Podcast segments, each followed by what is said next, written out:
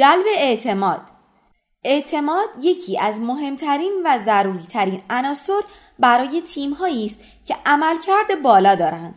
اگر آدم ها به شما اعتماد کردند معنیش این است که می‌خواهند با شما صادقانه رفتار کنند و قصد دارند که به پشتوانه شما ریسک کنند. نوآوری و تغییر هیچ وقت اتفاق نمیافتد مگر اینکه تیم شما به شما اعتماد داشته باشد. اگر می خواهید بدانید که چگونه می شود اعتماد را جلب کرد اول باید بفهمید که این چیزی نیست که خودتان بتوانید به زبان بیاورید. شما نمی توانید خیلی راحت به بقیه بگویید که به شما اعتماد کنند حقیقتش را بخواهید اگر این حرف را بزنید خیلی هم عجیب و مسخره است. به جای آن باید طوری رفتار کنید که اثباتی برای قابل اعتماد بودنتان باشد. این چهار نکته رفتاری را که می‌خواهم بگویم در نظر بگیرید تا بتوانید اعتماد بقیه را جلب کنید. نکته اول طبق اصول رفتار کنید. هر تصمیمی که می‌گیرید صادق باشید و بر اساس قاعده عمل کنید. منظور من فقط پیروی از سیاست ها و آین نامه ها و قانون نیست. طبق اصول رفتار کردن یعنی کاری که صحبتش را کرده ای که انجامش می دهی را بتوانی چقدر خوب و درست انجام دهی. اگر شما بگویید آن کار را می کنم اما بعد به جای آن یک کار دیگری را انجام دهید اعتماد خیلی زود دود شده و به هوا می رود. پس همیشه سر حرفتان بمانید. نکته دوم دنبال راهی بگردید که مفید باشید. بعضی از افراد به این می‌گویند روش رهبر خدمتگذار و این یعنی دنبال فرصتهایی بگردید که به بقیه کمک کنید تا بتوانند به اهدافشان برسند.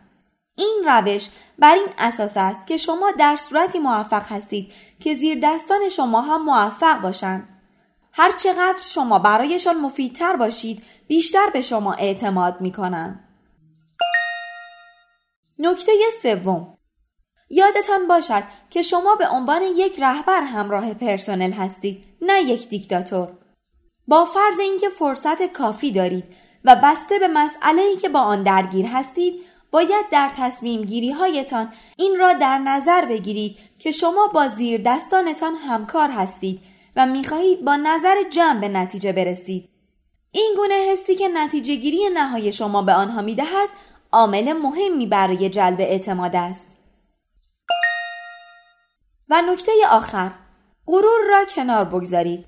این یعنی فروتنی یعنی پایین آوردن خودتان و پذیرفتن اشتباهاتتان. اینکه متواضع باشید معنیش این نیست که نمی توانید از خودتان اعتماد به نفس نشان دهید. منظور این است که شما باید هر از گاهی یک مقدار خودتان را پایین بیاورید و در کنار بقیه اعضای تیم قرار بگیرید. پایین آوردن خودتان خیلی کار راحتی است. خودتان را دست بیاندازید به وقتی فکر کنید که داشتید چیزی را یاد می گرفتید یا کار نادرستی کردید یا حرف بدی زدید همه ما از این اشتباهات انجام داده ایم. از آنها استفاده کنید و بعد بپذیرید که شما هم اشتباه می کنید. برای جلب اعتماد سعی نکنید که اشتباهاتتان را مخفی کنید و خودتان را بی نقص نشان بدهید. از اشتباهاتتان استفاده کنید به آنها بخندید و از آنها درس بگیرید.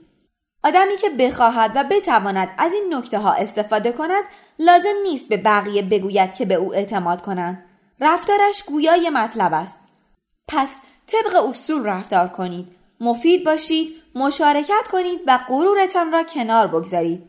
وقتی این کارها را انجام دادید بدانید که شما زیر بنای جلب اعتماد را ساخته اید.